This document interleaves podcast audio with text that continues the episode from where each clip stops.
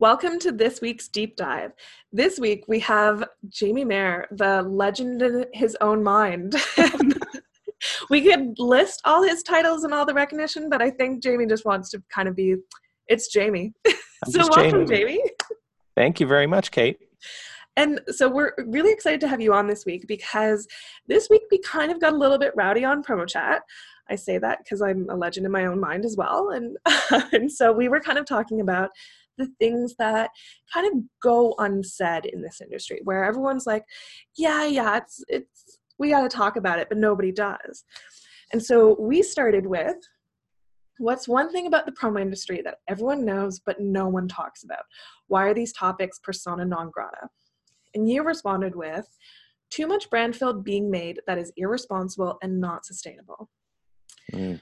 this is a favorite topic of mine because it's you know we have to have products with purpose and a lot of times we're chasing the cheapest item and not looking at everything else. So for you like what what do you kind of notice? Do you notice a trend and change? Do you are you just like this has to stop? What's your one thing that you want to like lay out there of no one talks about this and we need to?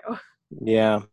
You know i think the whole concept around brand fill is that you know you see at retail like fast fashion as an example. Like there's been kind of a revolt against fast fashion and you know people's understanding of the implications not only in the supply chain and environmentally but just you know the people who are making these products. And i think our industry is lagging and is, has lagged in many areas we kind of turn a blind eye um, because we're always happy to get a great order. We're always happy to get a big order, but we're not always kind of versed or um, helping our clients understand the implications of of what it is they're asking us to have made. And so that's where I I kind of wish we would stop for a second and just say, what's the outcome? Like, what is the expectation of this, and where will it end up? And and I think we need to be more responsible around that. And so that's where the notion of brand fill came up, and it was kind of a simple question, like, is this brand fill or is this actually purposeful, and is it going to get used? And if it's brand fill, then we really don't want to do it. Yeah, because I I would say that my biggest complaint right now, about what people are talking about, is that there's a lot of suppliers out there going, we have eco products without recognizing everything around the eco. Like I remember this one story where they're like, oh, it was like this amazing, like eco-friendly tumbler, blah, blah, and it all came in a plastic bag and an unrecyclable box. And so there was no, again, it was to have the eco product without the thought behind of what that eco product actually is. And right. and it's it's true. If you unless it means something, don't do it because it's not going to get used. And then the other thing is, like, you take away, like, you're getting a lot of put, and I hear from a lot of distributors about this. Is there's a ton of push from end users going, well, we don't want to be wasteful.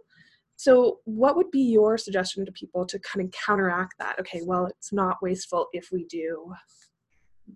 Yeah, well, that's a really good point about the the eco product because there's so many things, right, where the marketing of it makes sense but then in practicality like how it's actually being produced and how it's being delivered defeat the purpose of of the eco friendliness of it. And i think there's the subject is so complex right? Because it goes back to what how do you define sustainability right? If is if sustainability is defined as simply as is this a sustainable behavior?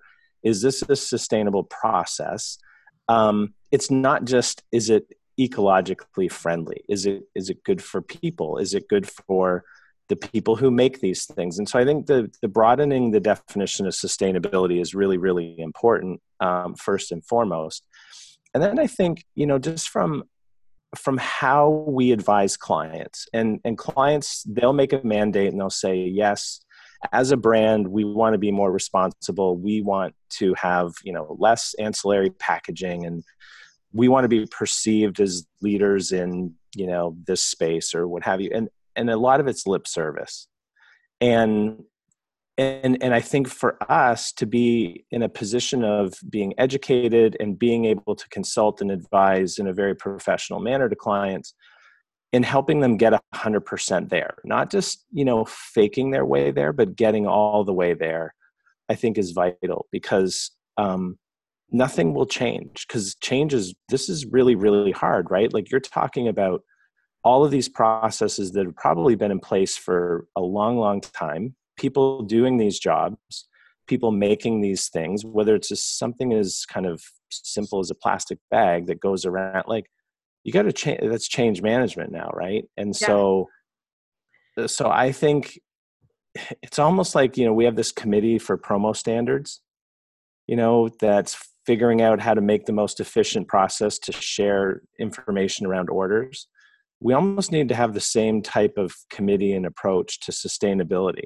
and packaging and reducing quote unquote brand fill. Because um, I think unless we really commit to it and we can get away with it because it's kind of the path of least resistance, we would all prefer to just kind of get away with it because um, that's easy. But yeah. it doesn't make anyone feel good. You know, we, we know it doesn't feel good because it's going to come home to roost at some point.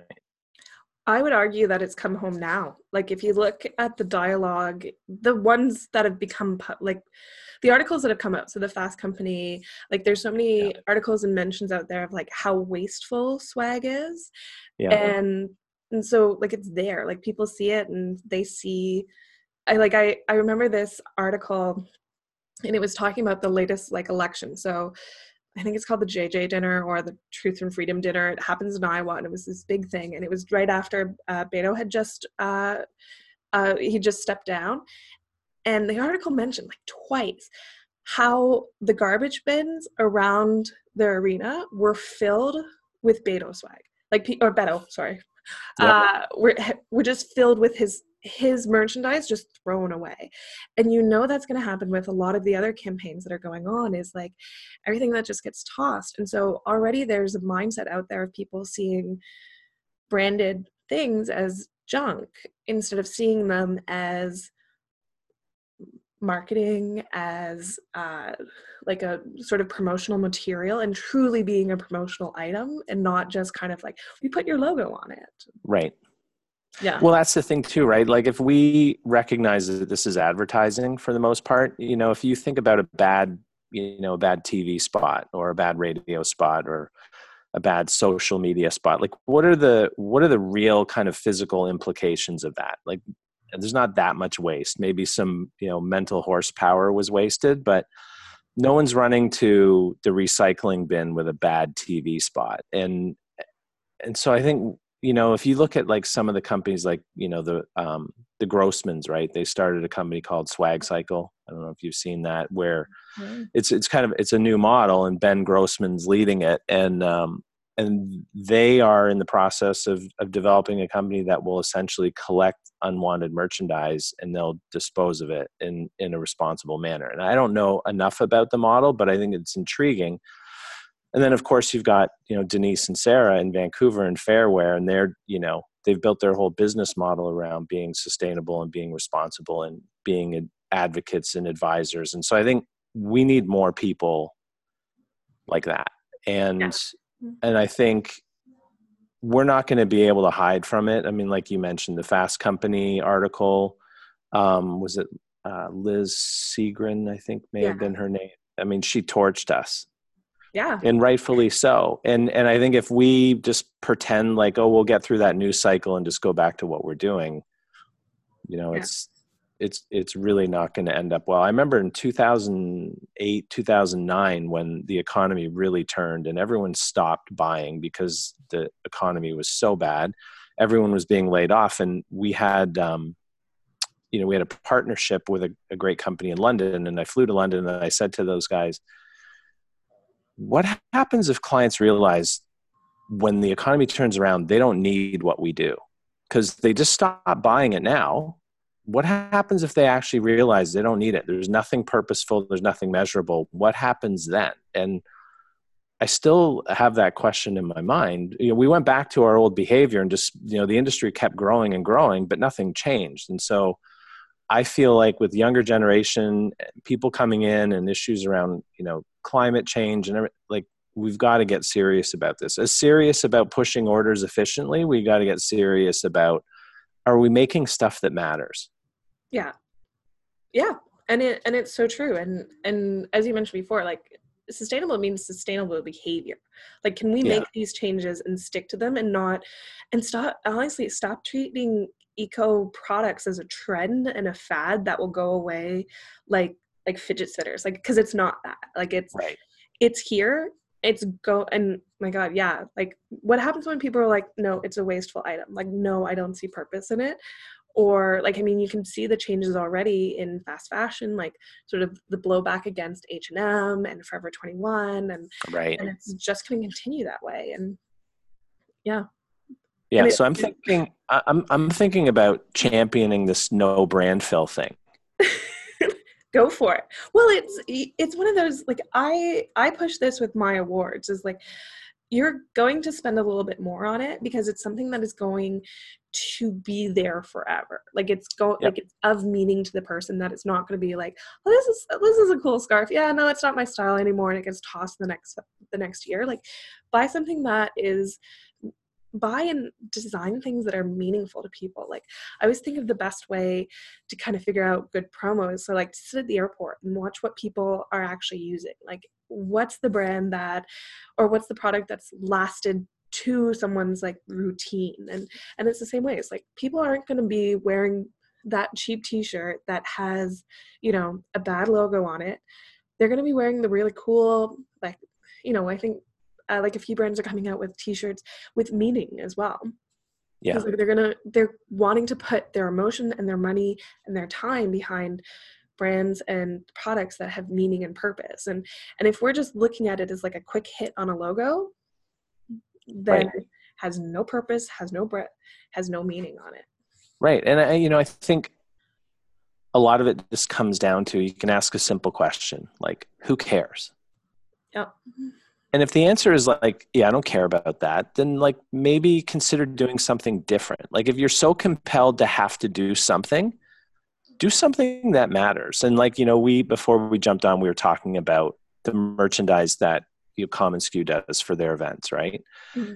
And you know, I hand it to that team and Mark Graham because they're so creative and they work so closely with their partners who manufacture and you're one of them and and you guys make beautiful things that people don't want to leave behind. And to me that's a great mark of of a product that that people care about. They it resonates with them personally because they've made the effort to attend these events. They feel like they're part of the community these products are representations of that experience and the emotion that comes with it and the friendships that they're building. And then it just so happens it's cool like they're cool stuff. And if you could bottle that recipe up and say these are the criteria that make for great merchandise that is you know compelling and it's responsible and sustainable and all those things and you followed that playbook then we'd all be better off. Because yeah. The vast majority of this industry will fetch and they will be told go fetch me this and they're excited and they'll go fetch without asking why am i fetching this for you? What are you trying to accomplish? Because because i think a lot of that comes with courage too. You have to be not only courageous enough to stop and ask, but you also have to be educated enough to ask why and then have a good answer. So I don't know. I, I, I mean, I've been in this industry my entire career and I find it fascinating because it mirrors so many other industries like advertising, you know, big advertising. It, it mimics fashion. It mimics, um, you know retail and and so but there's a lot of dynamics that go into this that make this business complicated but i think we could simplify it yeah and and again it's like I like I want to see that push away from oh I need a thousand pieces for one dollar like, right change it to 50 pieces for five dollars or like right change your your method on what you're selling so that you don't be you're because it's a branding thing for you as well it's like you've just right. become a fetcher go fetch me this item for really cheap okay instead of like an advisor of like what do you think we could get the best roi for. Right. If yeah. you, uh, it, I'm just going to apologize now. If you hear some noise in the background, it's it's the Clydesdale Weimaraner that is running around. So that's what, what's happening. So, we're we're used to dogs being in the background here, so don't okay. worry. okay. But uh, yeah, uh, well, so Jamie, this is a fantastic conversation. Do you think we've fixed the industry yet? No, we don't have. We've got so far to go, but I think. Yeah, but well, hey, I think it's a I think it's such an important topic. Like if you could see this topic coming up like in education, um, more often in some of the industry events, more conversations, having experts like you know Denise Taschereau come and speak to larger audiences. Um, but I do think I do think we have to approach it from a systemic standpoint, right? Like we have to approach it from a process oriented change management platform of what can we do to do this better? And I think um, there's a gentleman out in Seattle. I think his name's Jeff Becker. Do you know Jeff? He's a CEO of I think it's Kotis, K O T I S Design. Super smart guy, thinker, and he, you know, he's very passionate and serious about this subject too. And so I think he, maybe it's just, uh, you know, you get a group of people together to create a ruckus and yeah. stir the pot, and and I think it's going to be better off for everybody. And uh, and then we can just reduce our no brand fill. Uh, exactly, and because the change has to like like I said, this isn't a fad. This isn't going away. This is You're absolutely right. It's we have to now think about this and I I think suppliers and distributors have to stop waiting for the end users to push it on us to be like, well, we should have an eco one. It's like we have to start pushing it out, being like, you need to do this for your promo. You need to think this way for your for your event. And because otherwise we're gonna be left behind because we're not reflecting what people want essentially or what people that, need that point you just made is so great because i think the tendency is is to have the end user apply their standards upon us and then we change based upon upon them and i think that's difficult obviously because every end user has their own standards but but i think you're right. Like we've gotten used to sitting back waiting to be told how to go do something. I think we now need to innovate and and take more of a leadership position as an industry and say this is what these are our standards. Like this is what we're doing. And then we can go apply that across you know the end user base and and do that from a position of of authority and you know professionalism so I, I, think your point there is so important and powerful that we've always kind of just waited to be told what to do and we're yeah. we're, we're good at that but it's got to change yeah well it's uh, just the straw So straw reusable straws was ASI's number one product this year. And that's reflected right. in searches, in orders, in sort of the rise in products selection. That like last year like it their numbers were crazy because it didn't even register. Like it was just low enough that you're like oh it's it's a product offering. And then the next year was huge and a lot of that came from one viral video of a turtle like from the right. effect of what our waste is. So it's like right. okay, well, what what is the next thing going to be? Like what else are we going to lose or is going to become the next big thing? Yeah. Yeah. Good. Yeah. Oh my gosh. Lots to lots to think about and to cover on this one well, yeah well thank you yeah thank you so much for being part of this conversation and joining us on promo chat My uh, i also yeah so where can we find you on the internet well, I'm I'm mainly like starting to get my Twitter game going. So I'm at Jamie Mair, which is J A M I E M A I R. That's where I am on Twitter Perfect. at Jamie Mair. That's simple. Find you. Just, just Jamie. Yeah, yeah, you're a fun follow. Everyone should go see him. right. I'm trying to curtail my swearing on Twitter. Why start now? I know. All right. Well, thank you very much for having me. Well, thank you. And thank you. And thank you to our sponsor, Maple Ridge Farms, for uh, being a part of our promo chat. And remember, everyone, every Wednesday, 3 p.m. Eastern and noon Pacific, and just follow the hashtag. Thank you.